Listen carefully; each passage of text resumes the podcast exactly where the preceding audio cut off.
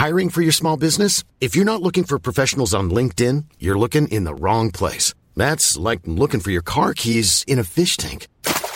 LinkedIn helps you hire professionals you can't find anywhere else, even those who aren't actively searching for a new job but might be open to the perfect role. In a given month, over 70% of LinkedIn users don't even visit other leading job sites. So start looking in the right place. With LinkedIn, you can hire professionals like a professional. Post your free job on linkedin.com slash people today.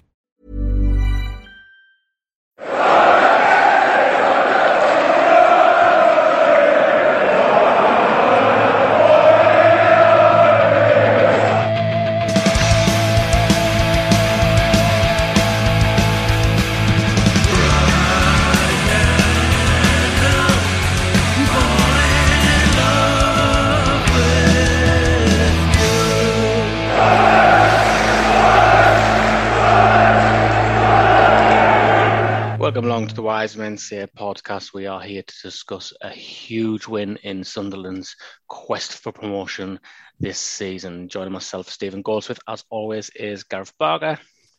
Good evening. Yeah, save a small talk because we're going to come on to that straight away. And uh, also joining us is um, is Phil Smith from the Sunderland Echo. Good evening, Phil. Evening. Evening. Good trip for you. Very nice. Yeah, yeah, definitely an upgrade on most away days in League One. I would say Oxford. Well, If we're not not- talking about we're, we're not talking about the ground, surely, because that's a it's an absolute. No, just the general. take take take the ground out of it. Um, the, you know, had an evening in Oxford. Very very enjoyable. Um, but yeah, no, the stadium's terrible. Obviously, Yeah, I mean, out, terrible. So uh, out of all of the things we've we've learned from from this weekend, really, and, and Sunderland's win at Oxford, uh, only one place to start, um, and that is that uh, Gareth decided to um, have his post match beers in a bowling alley. No, And, no, it uh, wasn't to decide. Didn't decide to. and not only that, because that sounds terrible enough, there was um, a stag party in there, which Yeah, there was. It was. kind of defies belief. I mean, yeah, I mean, it was like it's like three and a half miles from. The reason we're in there is because we we're like, well, we're going in here, just get a taxi, have a drink, and then when the taxi gets, we'll finish our drink, taxi will get there, and we'll go. And it was just a nightmare. I can see the logic in it, but did it did it backfire a bit? Did you think it was going to be easy to get a taxi and get out of there? Well, it's it's been done before. Most in a, in a, it was a lot more straightforward the first time. So, um, yeah, unfortunately, yeah, I was in there for longer than it was quite a thing though. Coming out after like, uh, like last minute winner, walking out, walking there, and then there's just like loads of kids on the two two p machines and that. You're like, oh, it's like a different world. well, I mean, Saturday, a different kind of Saturday afternoon. it's a good job we won because I would imagine that had we lost that game, that would have been a very depressing experience. Yeah, different kind of funny, I think. You could just about gloss over it if you've if you've won the game. But uh, yeah, will you be doing that again when next time you go? You like going to Oxford, don't you? I don't know. Well, you, you I'll know, you're not a massive away day going. It's just a straight, Well- you know, it's either end of the country and it's one you seem to No, go I to. just I don't. Well, I Regularly? don't pick. Well, no, it's not regularly. I don't pick my um away days on like bowling alleys. on certain things. So it just depends. I only try and go to like three or four a year because I can't be affording to go like every week. And like I think I'd be divorced. So, um, you know, Oh, it's like I kind of pick three or four a season, and then usually just do it as like making like stay over and stuff like that. Do something around it rather than just go to the match and come home again. Because if you've lost, that's incredibly depressing. So at least the the match becomes secondary to the weekend. That that's that's the way I like to do it. Yeah, I stayed over could be quite depressing as well. Sitting there, eating some food on the night we'd just been humped six 0 at Bolton down in Lancashire, wasn't it? Uh, wasn't a very Well, nice feeling. Well, you shouldn't need to stay over if you're going to Bolton, should you? I mean, Yeah, just- we can't go see my dad. Gareth lives nearby, so there you go. Okay, okay, fair enough.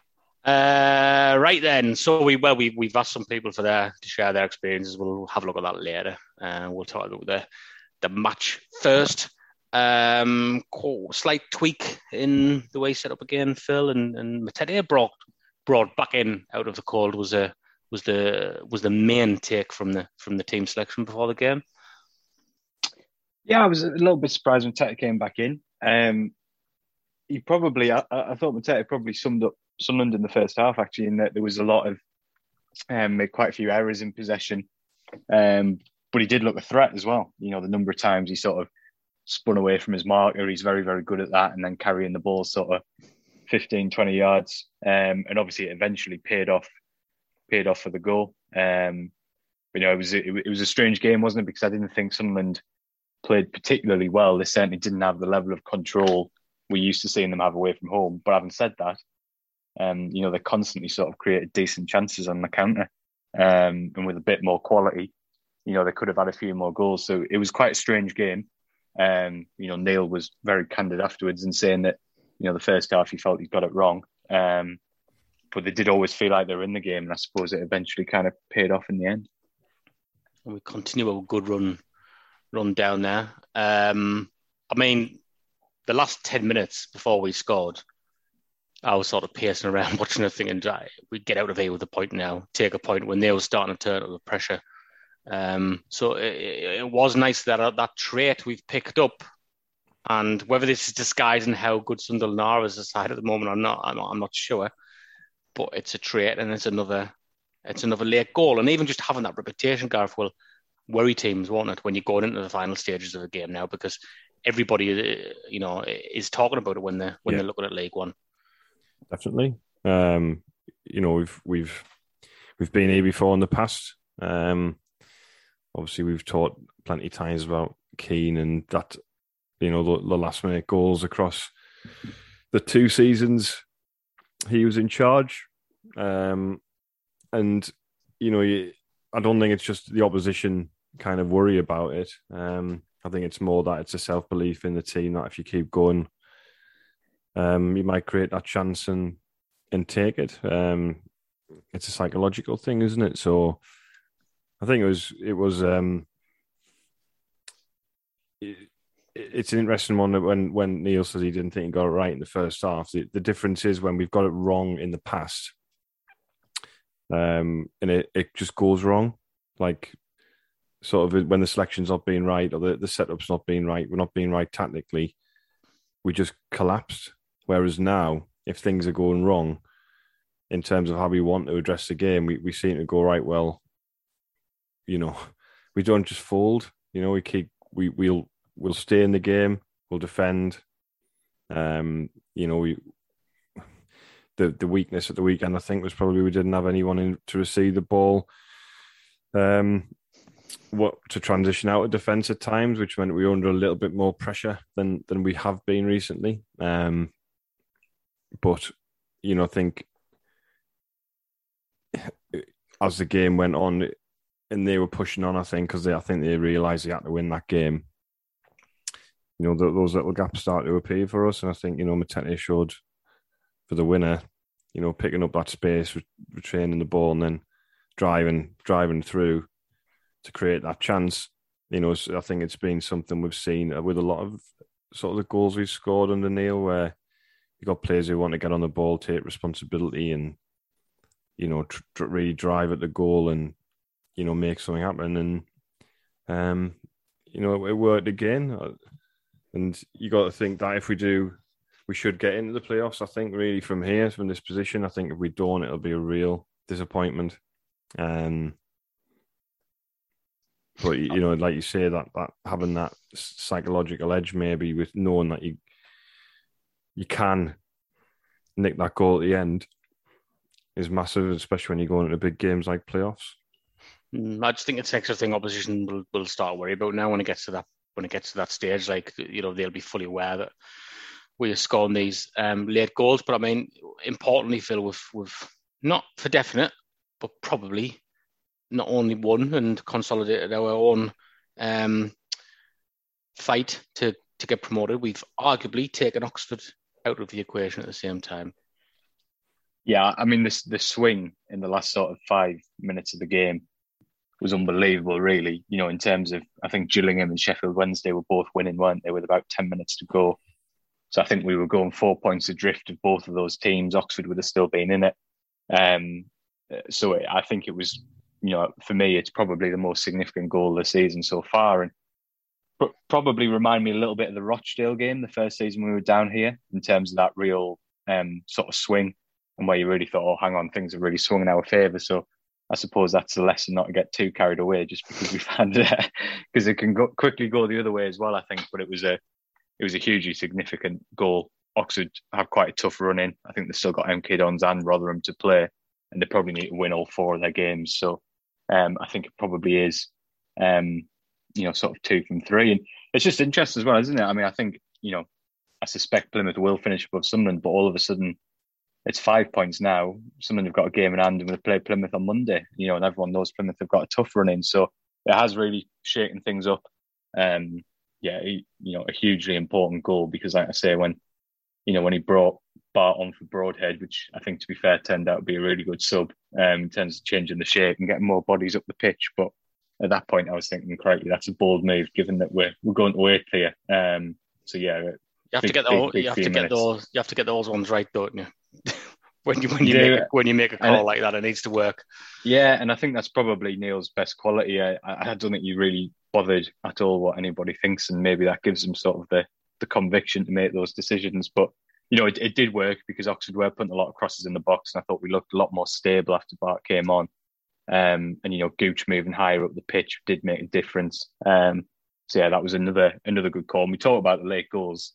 You know, it's no coincidence that a lot of the time is a substitute to our main an impact. I suppose you could always make the make the argument that maybe you're not getting your team right from the start, but I think you have to say that it's something he's done very, very well. Is is using his bench to to change the flow of games. I think that's important though. Like uh, football has evolved to that position now, hasn't it? Where you know subs were very much like, no, get it right at first, and then you make changes later. And, and it's not the way the top managers think anymore. They think about the full ninety minutes and utilising the bench at different phases of the game. So it is really encouraging that his substitutions work because that's what, something else that people notice. I mean, Elliot Embleton, I mean, nobody thought he was going to miss it there because he's he's quite a shoot in that position, and he hadn't really been on the long on the pitch long either. And that, that's an assist and a goal in his in his last two games. So um, it's an interesting dilemma as to whether he comes into the side or whether Neil sees him as a useful substitute. I guess. Um, Ross Stewart missed a, a chance at 2 1. On the other hand, I didn't feel confident he was going to score at all. And what, what does that tell us about his form? That I instinctively thought he's going to miss this. He's not in form, is he? Do you not think that those chances are weird in that? Oftentimes, the, the chances are taken.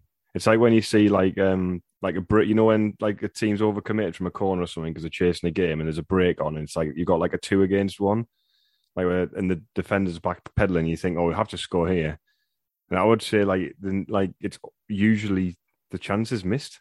It's really strange, and like it's it was one of those where I felt like yeah, the, he's going through. It's almost like you got it's it's not a it's not a normal situation for a game, is it? Like I know what you mean, running but through forty yards from a goal completely unchallenged. It's it's not too much time to think. Almost, yeah, I know, too much time. I, I know what you mean. It's not a normal scenario. But like, if that had been not, Broadhead, um, if that had been Broadhead, I think, or if that had been Embleton, I would have been mm-hmm. confident that the you know they would have. I wasn't not comedy score. I just think he wait he was waiting for the keeper to go first, and then the defender closed his opportunity down on the inside, so he had to go to the keeper's left. So he just if he'd taken it earlier, then that was probably what he needed to do. But I mean, he does miss a few, Stewart, to be fair, but he's got what one in two this season, so it's difficult to really uh, be overly critical. No, he no, he's a division's joint top scorer, isn't he? I think it just you know I, I think what I'm getting at is because because he's not in form. I just didn't have a have a good feeling about it. But do you think um, it's anything? There's a reason for this, Phil. His his form at the moment is anything to do with the way the new manager plays, or do you think he's just knackered? I mean, we've spoken many times on here about the amount of minutes he's been expected to play throughout the season. Yeah, I think I I don't think the service to him has been brilliant in the last few weeks in terms of some of them kind of flashing a lot of balls across the box. You know, if you think of a lot of Stewart goals, you know, sort of those near post headers or um, crosses from the byline that are cut back, and there's not actually been a huge amount of that. And it was something that Neil spoke about before the Oxford game. Um, you know, in terms of the development of his attack and something he said in terms of we're not getting to the byline enough and sort of delivering crosses from there. And I think you can see that at the moment that Stewart's not quite getting that service. Um, you know, like, as I say, although it wasn't the best performance, there were actually so many times on Saturday where someone got to sort of the edge of the box or they got into a position where Broadhead or Stewart was there for the little slide pass and just didn't quite execute it. So I'm not too concerned, to be honest. I think I kind of agree with Gareth. I think there was it was a bizarre sort of passage of play for that effort in terms of the adrenaline from the goal. You know, nobody would expect the Oxford midfielder to make that error, and then he just had too much time. But um, I do definitely think the service can get better, and I suppose that comes back to which wide players you pick. Um, you know, particularly if you play a back four. Um, but I'm not hugely concerned. I think I think the goals will sort of sort of come back. And the thing about Stewart, his contribution is still massive, isn't it? You know, the amount of set pieces he headed clear, um, the pressing, you know, a lovely assist for Embleton's goal. I think that's kind of the beauty of Stewart. He makes an impact even when he's when he's not scoring goals. He's still an important player. Um, he could yeah, have had a he could have had a, an assist in the first half, couldn't you? And he obviously got one for Broadhead that was cleared yeah. off the line. Um, right, really, sort of early in the piece. So, yeah, I mean, yeah, his assist sort of um, tally is pretty, pretty low. It's pretty low for for him because he seems to be involved in so much. Um, I think he's only got about three for the season. Um, you'd think you'd have a few more, but um, yeah, it's uh, not. I'm not like like you say, Phil. I'm not overly concerned. Just gen- generally, you know, this is the first bad run he's had in about a year. Well, yeah, because he started scoring at the back end of last season, didn't he? He got that goal against Plymouth and he scored in the playoff semi. Um, yeah, I'm I'm not I'm not particularly concerned. I think keep on saying I wasn't the greatest performance, but at the same time, it's like, well, was it was it bad? Like in or was it not? What what was not good about it that we didn't we didn't sort of retain the ball well enough, maybe at times, and give the ball away in midfield a bit too often.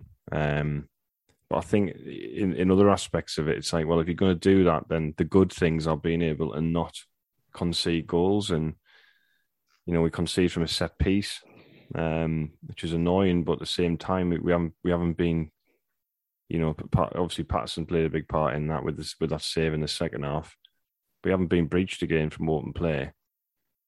Um, you I just don't think you can understate. You know, we weren't lucky defensively. Do you know what I mean? It it was good from a defensive perspective in what we did. Um, but I understand why. If you come out of that game and you've drawn it, some people might be a lot more critical. I'm not sure many people stopped back their goal. To be fair, I think it's just it was a good free kick, and yeah. a seven foot odd bloke got up and headed, smashed a header past the keeper. Yeah. To be fair, like you know, they've, they've, they've, fair play at the opposition at the time, they've, they've executed that really well. And I think, you know, Phil, this is one of the league's better sides. Oxford are always there or thereabouts, sort of edge of the playoffs um, or into the playoffs usually, and um, and this was like win or bust for them as well. This is not just a you know mid mid season game, you know, where um, there's nothing riding on it as such. This was this was a team who, who, who were coming to this game thinking we have to win this game, one of the better sides, and gone all out to win it. And to take to, just to go and have the character and take those three points is it's not you you, you know you, you can't underplay that, can you? It's a it's a massive result. It's a massive result, and, and Oxford are a decent side, and they've got very good individuals, and you know you can see that in that, and you know that may that's part of the aspect when we're saying that you know probably wasn't Sunderland's best performance. You know, part of that is because Oxford do have the players that if you you know if you cough up possession in dangerous areas, they they have got the quality to to counter quickly. Um, I mean, it was a really really good result. Um, you know, I thought that you know the character sort of stay in the game, particularly through that second half. The save from Patterson is outstanding. Um, you know, I couldn't really sort of see him behind sort of the line of defenders from where I was, and you know, you see the header coming, you're just waiting for it to go in, and then he just flies from from nowhere. Unbelievable save, and you know, there's another area of the pitch where, you know, six weeks ago there was a lot of debate and discussions about who should be playing, and he's kind of made it his own, hasn't he? Um, so I think there's a, yeah, I just think it's it's as positive as I've been for quite some time, really. Um, you know, we're talking about a performance that wasn't perfect, but was still as in it was short of what we know this team can do, but they they played we played well against really good opposition. Um, so fingers crossed we have a a good Easter weekend because I'm just just starting to get a little bit optimistic again, which is a very very very dangerous place to be. Uh, we know what happens with that. Yeah, exactly. I mean, Neil, what he must he must be up around that two points per game over his ten games in charge. I haven't worked it out. 19 points. 19, so yeah, yeah. So he's he's there or thereabouts. Um, I just feel like whatever happens this year, um, you know, and he, I feel like he's he has given us a chance. I know there'll be debate about whether the previous manager would have had us in a similar place, um, based on results over a period of time. But you know, the the results had over sort of a few months been far too sporadic, um, and you just didn't know what you were going to get. Um, you know what you're going to get with this team, whether it yields results or not is another question. But at least you know they're going to go out there and they're going to be solid, hard to beat, organised. Um, and if the opportunities come to take the chances, we've proven that we can do it um, more often than not. Obviously, there's the nil nils against Lincoln and Charlton, and we laboured a bit against Gillingham, but um, yeah, it, they they can do it, and it, it does give us a bit of hope that even if we go, if we don't go up this year, I feel as though we've got the right man for next year, right. without doubt. Like it, like I really do. Like I just think like what I've seen in terms of mentioned this on the reaction, but like we look like the other teams that get promoted from this league at the moment. Like from what I've like when I watch some of the other teams, I'm like, God, like this isn't great, but like they're just not. They, these aren't getting beat. Like they're not going to lose the game. Like they're just going to like stay in it and then like hack their way to victory sometimes, and then other weeks will like wallop someone, but you know to find a way to win. And you could probably look at you know Wigan have done. I mean Wigan have done amazingly. Really, I mean people said they were going to struggle because of all the games in hand, but what they've got 86 points from 40 games. I mean, they might get 100 points. Yeah, look, looks like it on course for it. Well, we'll talk about this. We'll we'll have a little break and then we'll come back and we'll talk about this stuff and more.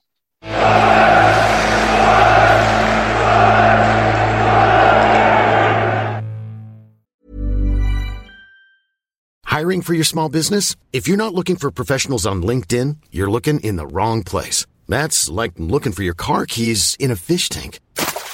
LinkedIn helps you hire professionals you can't find anywhere else, even those who aren't actively searching for a new job but might be open to the perfect role. In a given month, over 70% of LinkedIn users don't even visit other leading job sites. So start looking in the right place. With LinkedIn, you can hire professionals like a professional. Post your free job on linkedin.com slash people today. Ryan Reynolds here from Mint Mobile. With the price of just about everything going up during inflation, we thought we'd bring our prices down. So to help us, we brought in a reverse auctioneer, which is apparently a thing. Mint Mobile unlimited premium wireless. Ready to get 30, 30, bit to get 30, bit to get 20, 20, 20, bit to get 20, 20, bit to get 15, 15, 15, 15 just 15 bucks a month. So, Give it a try at mintmobile.com/switch. slash $45 up front for 3 months plus taxes and fees. Promo for new customers for limited time. Unlimited more than 40 gigabytes per month slows. Full terms at mintmobile.com.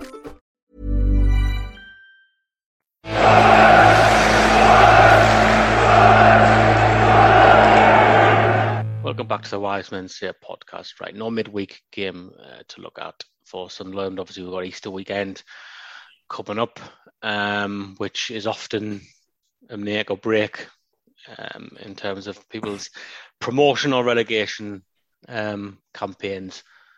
Um, you said you're feeling really optimistic again now, Phil. Uh, is that in comparison to other seasons? Where it's, it's weird we're in a different place now, isn't it? It's it's more comparable to the season Phil Parkinson had when the league got cancelled, where we were on a bit of a, a good run at the time and looking like you, you were quite, you know, confident someone were going to make the playoffs after being nowhere near automatics. Um, and of course, you know, last season and under Jack Ross, they were right up in the automatic places, and at this stage of the season, collapsed. So it's a little bit different. Is it? Is it the steady progress that you're excited about?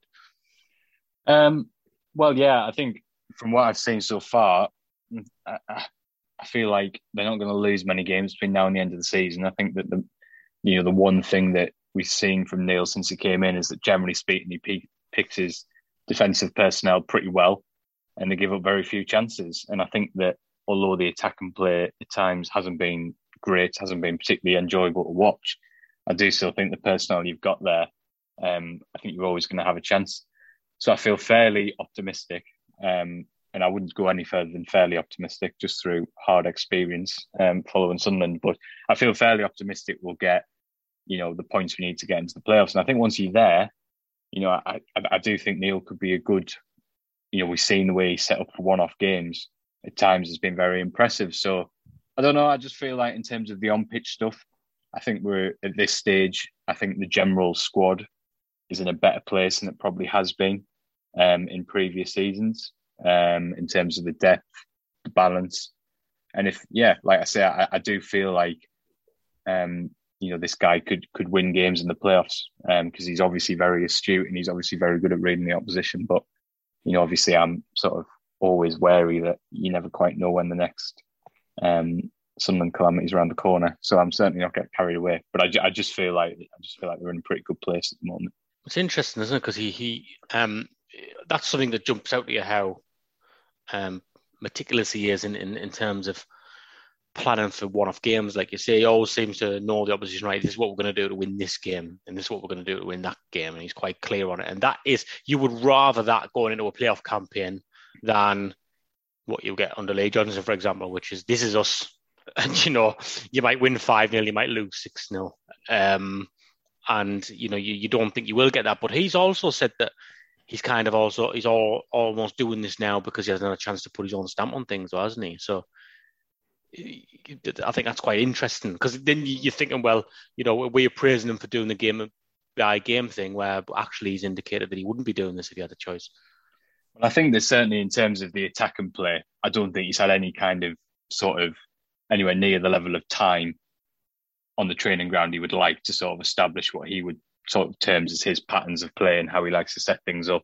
So I think it's more about he's obviously identified when he came in his immediate priority was was sorting the defense out, and that's obviously kind of guided everything he's done. So yeah, I, I don't think he would necessarily want to rotate as much as he has done over the last few weeks. And I think let's say if we were looking ahead to next season, I think he would definitely like a bit more stability in terms of formations. I don't get the impression he's particularly comfortable with having to change all the time. Um, but having said that, you know, he, he is very strong, isn't he, in saying that he doesn't understand, you know, superstitions in terms of if you win a game, your team should be the same the next week or anything like that. So, um, yeah, I do think you, I do think you would like a little bit more stability, ideally. But I think because you know he hasn't had that time on the training ground, certainly in an attacking sense, I think his focus has very much been elsewhere, and and so far it's it's worked reasonably well. Yeah, certainly has. What about you, Gareth? Where are you now in terms of optimism? Um, I feel like we'll we'll make the playoffs now. I think um, you know it's the fact that Wycombe have got one fewer game to play, one and than us, and they've got MK, uh, Plymouth and and so I feel like you know that that Sheff Wed Wycombe game is ma- is massive. I mean, if Sheff Wed won that, that would be it, probably, wouldn't it? I mean, you, you, you, it might be over by then. I don't know. Um, When's that? Sorry, I think that game is. Let me double check. I don't. It's. I don't think it's at Easter weekend. I think it's like the game after. So we've got Wigan and Rotherham play tomorrow night, um, and then on Friday Wigan play Plymouth, um, and Sheffield Wednesday have got MK Dons. Um, and then on the Monday, Wigan play FC Wimbledon. You'd expect them to win that game. And Sheffield had got Crewe. again, expect them to win that. Um, and then the second last game of the season for Wycombe and Sheffield Wednesday. Well, for Wycombe anyway, it's Wycombe Sheffield. So, yeah, I mean, I just feel as though our tougher we've ticked off one of the tougher games. Of the, of the five we've got left, yeah, we've got Rotherham and, and Plymouth. Um, but you know, the, the three other games we've got left, you'd expect us to get, you know, I would expect us to get nine points in those games. It was actually after Easter last year when the wheels come off, so we had a decent Easter weekend. So we beat Oh well, yeah, we beat Oxford at home, and you remember that time when Karl Robinson had a bit of yeah, a um, yeah, meltdown. d- yeah, which which is always nice, and that was a good, good win against Oxford. Ironically, it seemed at the time, and then we went to Peterborough, who were up obviously up there with us on the bank holiday Monday and drew and drew one one.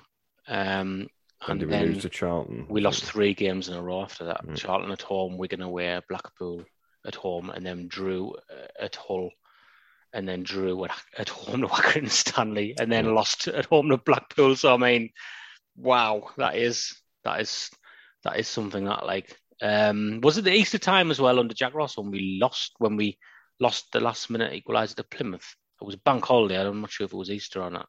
It was Uh, Easter Monday, I think it was Peterborough when Matt Godden scored pretty much the last kick. Yeah. I think. Someone might correct me if I'm wrong. No, it Um, was. It was Easter Power, Monday. Power scored, didn't he? 80, 85th minute or something like that, Yeah. and then Peterborough scored. So that that that was a, um that was a really. I mean, it wasn't a terrible result, but it was a real sort of letdown after going ahead so late. Um, yeah, Easter. Any any any other Easter ones? I can't Well, you don't. Well, you don't. Well, you. We have to talk about like Mike Sheron. Like I was wondering if that's what you were going to say. every time the Mike the Mike Sheron weekend. That's what it. That's what it is, isn't it? That's. To um, remind, you want to remind some of our listeners, Well, of our younger listeners, what happened, what happened there? Well, you brought it up now, so you're gonna have to follow it through. I feel it feels like you just listen to any episode around this time of the year, and we'll talk about Mike Sheron. What happened was, yeah. So Sunderland were two 0 up against QPR and cruising um, on Friday night. Good Friday. It was um, absolutely stotting it down. Um, and um, with about 10 minutes to go, Mike Sheron scored, got one back. A nice sort of finish on the edge. It was like outside the foot, half volley. It was quite a nice finish on the edge of the box. And then Chris Makin um, came on as a sub and under hit a back pass, but got stuck in the in the water. And um, Mike Sheron went through and, and slotted it in.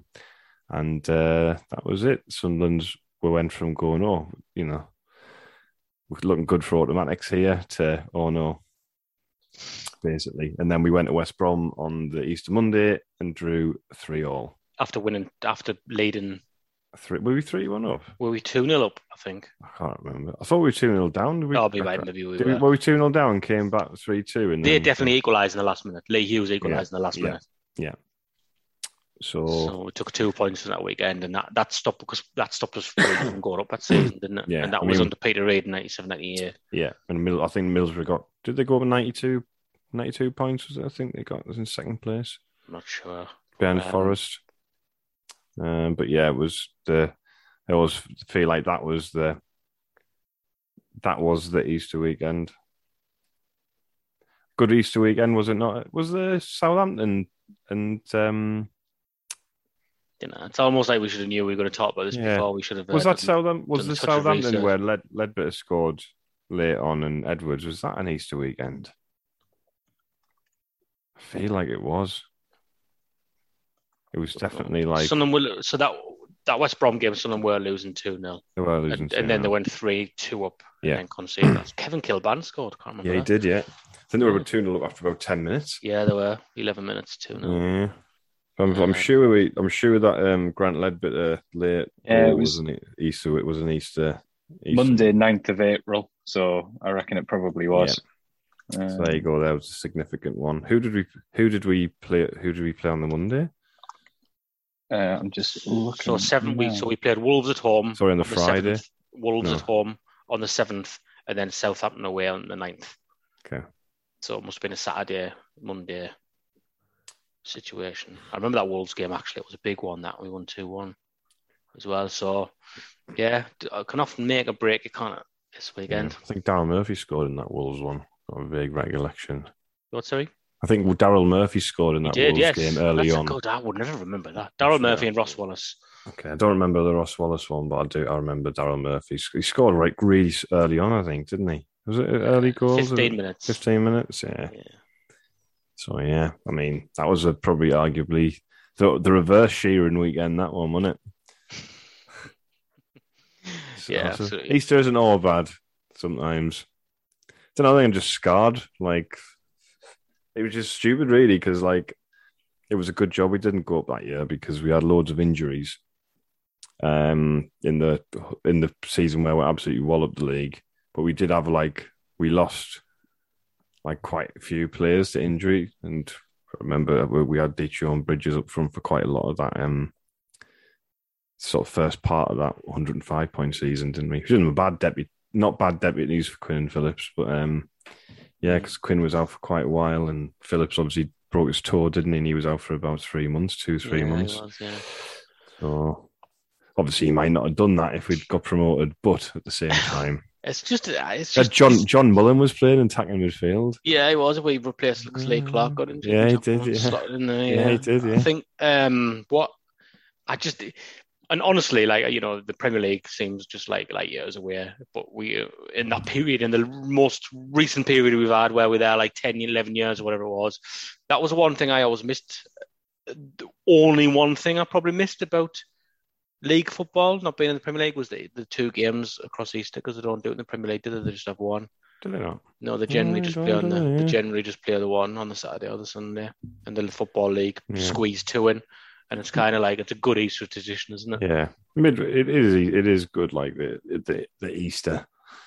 Also, like lots of midweek games in the in the in the in the uh, football league where you don't really get many midweek games in the Premier League, do they? Because tells you you used to be great in the Premier League because you always used to have like the first you had three games in the first week, didn't you? So you had like the midweek um fixture. So if you if you were away first game, you knew you'd be at home like on the Tuesday, Wednesday night, and then you had because we obviously we had the uh, the derby in the rain was on a. I think that was the. That was the. Uh, was it actually no? Mine wasn't the first midweek, or was it? Might have been the second. The first midweek it was a Watford game. I remember we we beat Watford two 0 Yeah. at home Yeah, we did after Chelsea. Yeah, after getting Wallop. Yeah, so it must have been the following week the Newcastle game. But yeah, don't really get midweek games in the Premier League. It seems unless they have to squeeze them in. there's a few. Yeah, a couple coming up, I think. Um, right. So, um, digress there, haven't we? well, that's fine though. Um, did you actually play a bowling, by the way, when you went bowling? I'm just looking at the tweets we picked up now, and somebody even asked, like Keith Cowan asked the question, "Did who won bowling? Did you just have We- a no, we didn't did- play bowling. Not? Although on one of the screens, it was um, there was a guy called Benji and a guy called Frankie on the on the thing. So I was wondering if like Benji Kimpioka and Frankie Francis having like a little little game of uh, balls, ball, balls, bowling, ten pin bowling. What what beer do you think they had on in, in the ten pin bowling? Like, there's a question. Uh, I'll let you ask Phil that because I think you you shared this with us in a group chat. Oh, did so I? You did, yeah. What Phil, what, how- what beer do you think they had on the bowling alley? Uh, I'm going to go with that um, Madri. That seems Right, to get okay. everywhere these days. Um, yeah, that's one of them. You're correct. Yeah, and then I'll go with um, Stella. No, Carling was on there. Carling, I Uh, I should have got Star, that. That's Star good. Prom and, and a bowling alley. Was it? mean, uh, yeah, no. I know. Like Richard came back with the drinks. He was like, "Oh, they've got this and that." I was like, "Oh, great." I was expecting like we are just sitting there going, "It's going to be Carling, isn't it?" This is Just to make things even worse, just sitting there. I mean, te- I mean, Madri is just like like, it's Coors in it. Just rebadged probably. Thick I've not, actually, I've not actually had it. it's like honest. kind of Um, it's- all the lads, lads, lads love it now, don't they? It's uh, just a very cleverly marketed sort of rip off of Estrella, I think. Basically, that's the that's the crack with it. It's fine. Well, I did ask people on Twitter what was the worst stag do or adult birthday party they'd encountered. I didn't really leave long enough on this to get uh, an amazing amount of answers, really. Uh, I'll just read, I mean, we're trying to read them all out, read a couple out. We used to get good quality answers this when we used to like give away match tickets as a prize and stuff. I'm not sure the club will let us do that at the minute. Um, so um, I asked people that Joe Owens, um, I had my stag do at Bolton away this year. That was a nice game. Um, you have to play in the team as part of it. Loza has said Hetton-le-Hole, the end. Uh, I did ask him to elaborate, but he didn't. Um, you know, we don't want to be we don't want to be critical of Hetton Hall, but um, it would be good to get some background on that as to why somebody would just decide to go to a pub in Hetton and have a stag do. Um, we have Stacey Space has said, I was told about a David Brent pub crawl. Slough, Reading, Aldershot, Bracknell, Didcot, Yateley, Winnersh, Taplow, and Burghfield all in one day, travelling in a minibus while hungover. Um, and have we got anything else? And then Matt Wilson, of course, has done a bit for us as well. Level two nightclub in Buxton. Currently rated one out of five on TripAdvisor and ranked ninth out of nine for nightlife in Buxton. And then he admits that he organised um, the whole thing. Well, so, the lad who was at the weekend told us that he was going to have to go on a stag do, possibly the weekend of the playoff final. But it, I mean, it gets worse. The lads he's going with aren't going to be listening to this, so it's fine. Um, 21st of May. but I mean, it's all, it's it's down to anybody what you want to do, I guess, when you stag do. But I wouldn't fancy climbing Snowdonia and staying in a um in in a in a hostel for a stag do. I think I'll leave that. So I mean, Would he- I bet he is. I, I, bet I like, I like, I like but he- those I bet trips, he is absolutely desperate for Sunderland to get the playoff final because I think I'd rather go to Sunderland, go to Wembley and watch Sunderland lose than go on that stag do. To be brutally honest, I'm not sure what others a stag do, but I do, I do like. Um, yeah, I don't mind a I nice do like the walk and hiking up that, mountains like, and stuff. sounds sounds sounds like it's been overthought. Once me and Richard in, in a car driving to it was before we did the live show, um, the brewery before the um the what do you call it, whatever Papa John's, whatever it was called at the time, trophy final, and there was really bad traffic on the outskirts of London, and there was this like limousine. I think no, it was like a big taxi with like obviously a, a hen party in it, and like we're in this traffic for about an hour and a half. We moved about 150 yards, right? But they were like the looks. It was obviously the day after the first night, and they were white, like, and the Kevin having to stop the taxi, and they were just all getting out, just being sick all over the road, and then getting back in. But obviously they were just stuck in this traffic, and it was like really warm. Oh, just- that must have just been hell. Just these, they were just look. They were obviously trying to go on to do the thing they were going to do on the Saturday. Um, you know, when you like going to stag do and someone's like, "Oh, we'll play five aside," and they know we won't. Yeah, Forget, don't do that on the next day. Just, Um, just, I'm just, Especially maybe in your twenties, you can get away with it, but when you start again at your like late thirties, it's like, you know, don't. Just one one night's enough. And then It's it's where not. It's now. Wait, were you pathetic? Right. So the pints in the bowling alley. Went for another pint. Then we went for a curry, and had like a couple of. I had a couple of glasses of wine. Then went back to the hotel and had a couple of whiskies. Two, That two was, that was fun. nights surely for a stag do is. It has to be two nights, but I'm Yeah. saying like I just feel now that that would give me anxiety thinking about it because it'd be the first night. You'd be like, don't go too hard because you can't do it anymore. Mm, yeah, I don't think you get people can help themselves. Or I well, that's what's good about the second day. You just ease you? yourself, ease yourself back into it, Yeah. don't you? And it's a lot slower. Is there anything? I mean, you know, what Phil? Have you got any sort of wacky suggestions of what's Wack- acceptable for a, a stag do? Because I almost start slagging off suggestions, and uh, and then Phil said, "Oh yeah, I sorted something out like that." No, no. Yeah. As, as as you both know, I'm an incredibly boring human being with not much of a life outside of Sunderland I FC. didn't So say that. no, I said as you know, not what you said. But um, yeah, a stag generally to me is a is a round of golf and a in a few pints. Um, that's about as exciting as it gets. Um, but I certainly would not be climbing Snowdonia um, for a stag.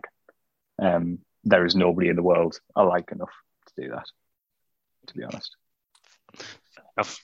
Fair enough. I think just you know, keep it at the keep it at the pubs. Two nights on the drink is all you should be thinking about for any stag, uh, whether it's here. abroad. Stephen laying the Or law down. well, it is, you know. And if you, You- want to go abroad and don't. do it, fine enough. Uh, or you want to just go. You ideally you go like and leave the northeast if you're living in the northeast. I would suggest as well. Do you think? Uh, do you think like so?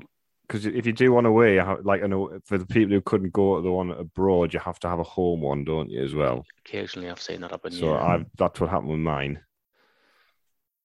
Because I went to Munich because we are going to go try and go to the football and then couldn't get tickets, so we just didn't. Um, Richard was sick in the street in Munich, very gracefully.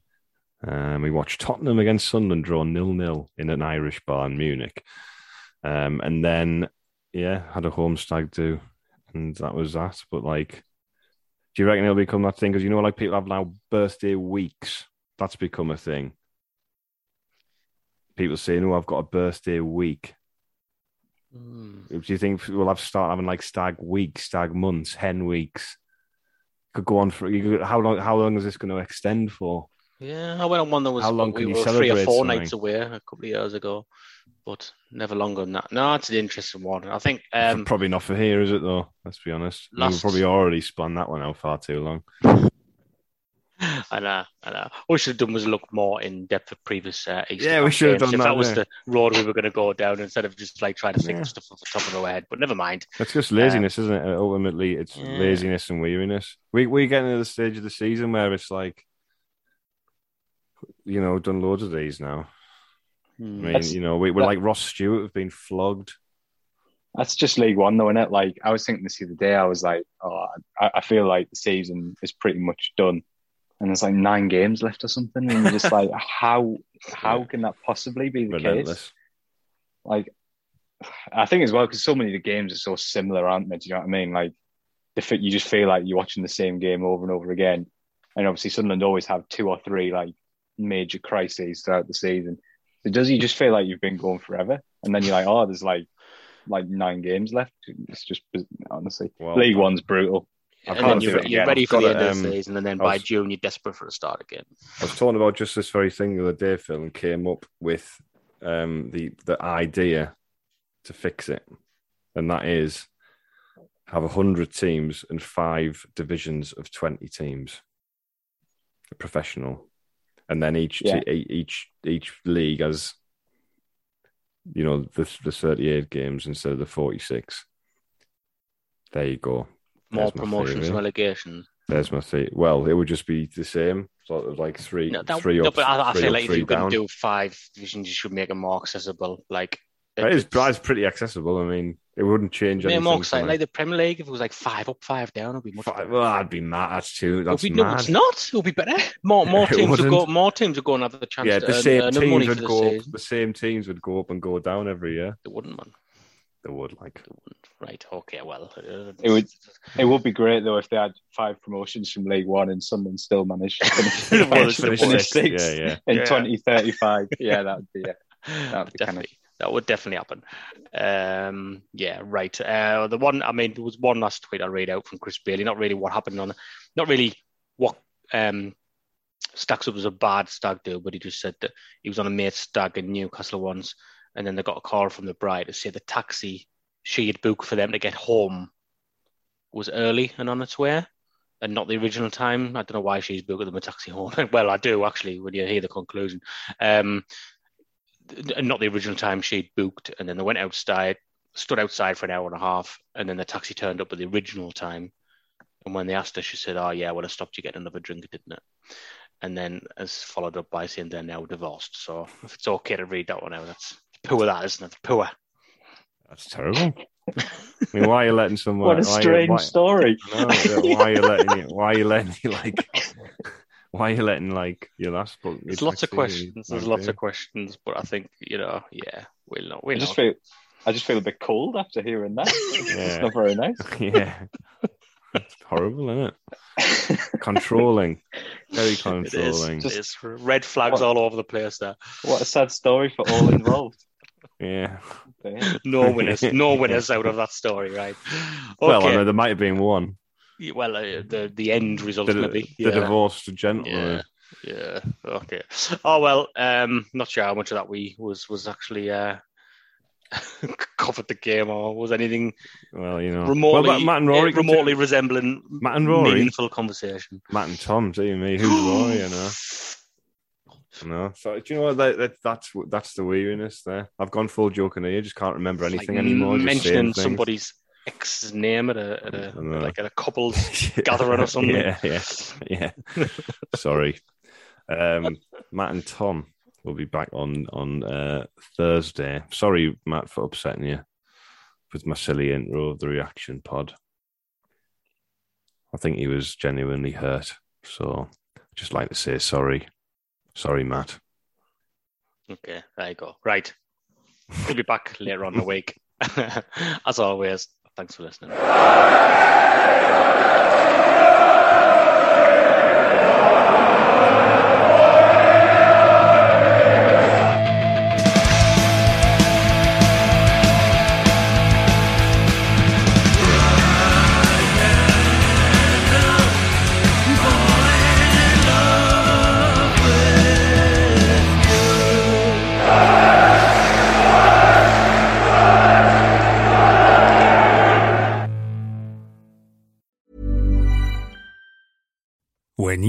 decisions for your company, you look for the no brainers. And if you have a lot of mailing to do, stamps.com is the ultimate no brainer. It streamlines your processes to make your business more efficient, which makes you less busy. Mail checks, invoices, legal documents, and everything you need to keep your business running with stamps.com.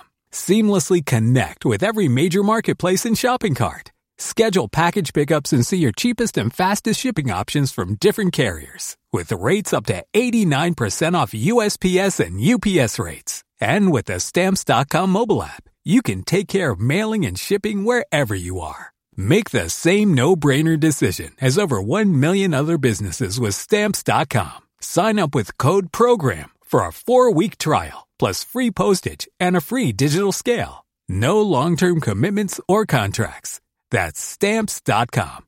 Code program.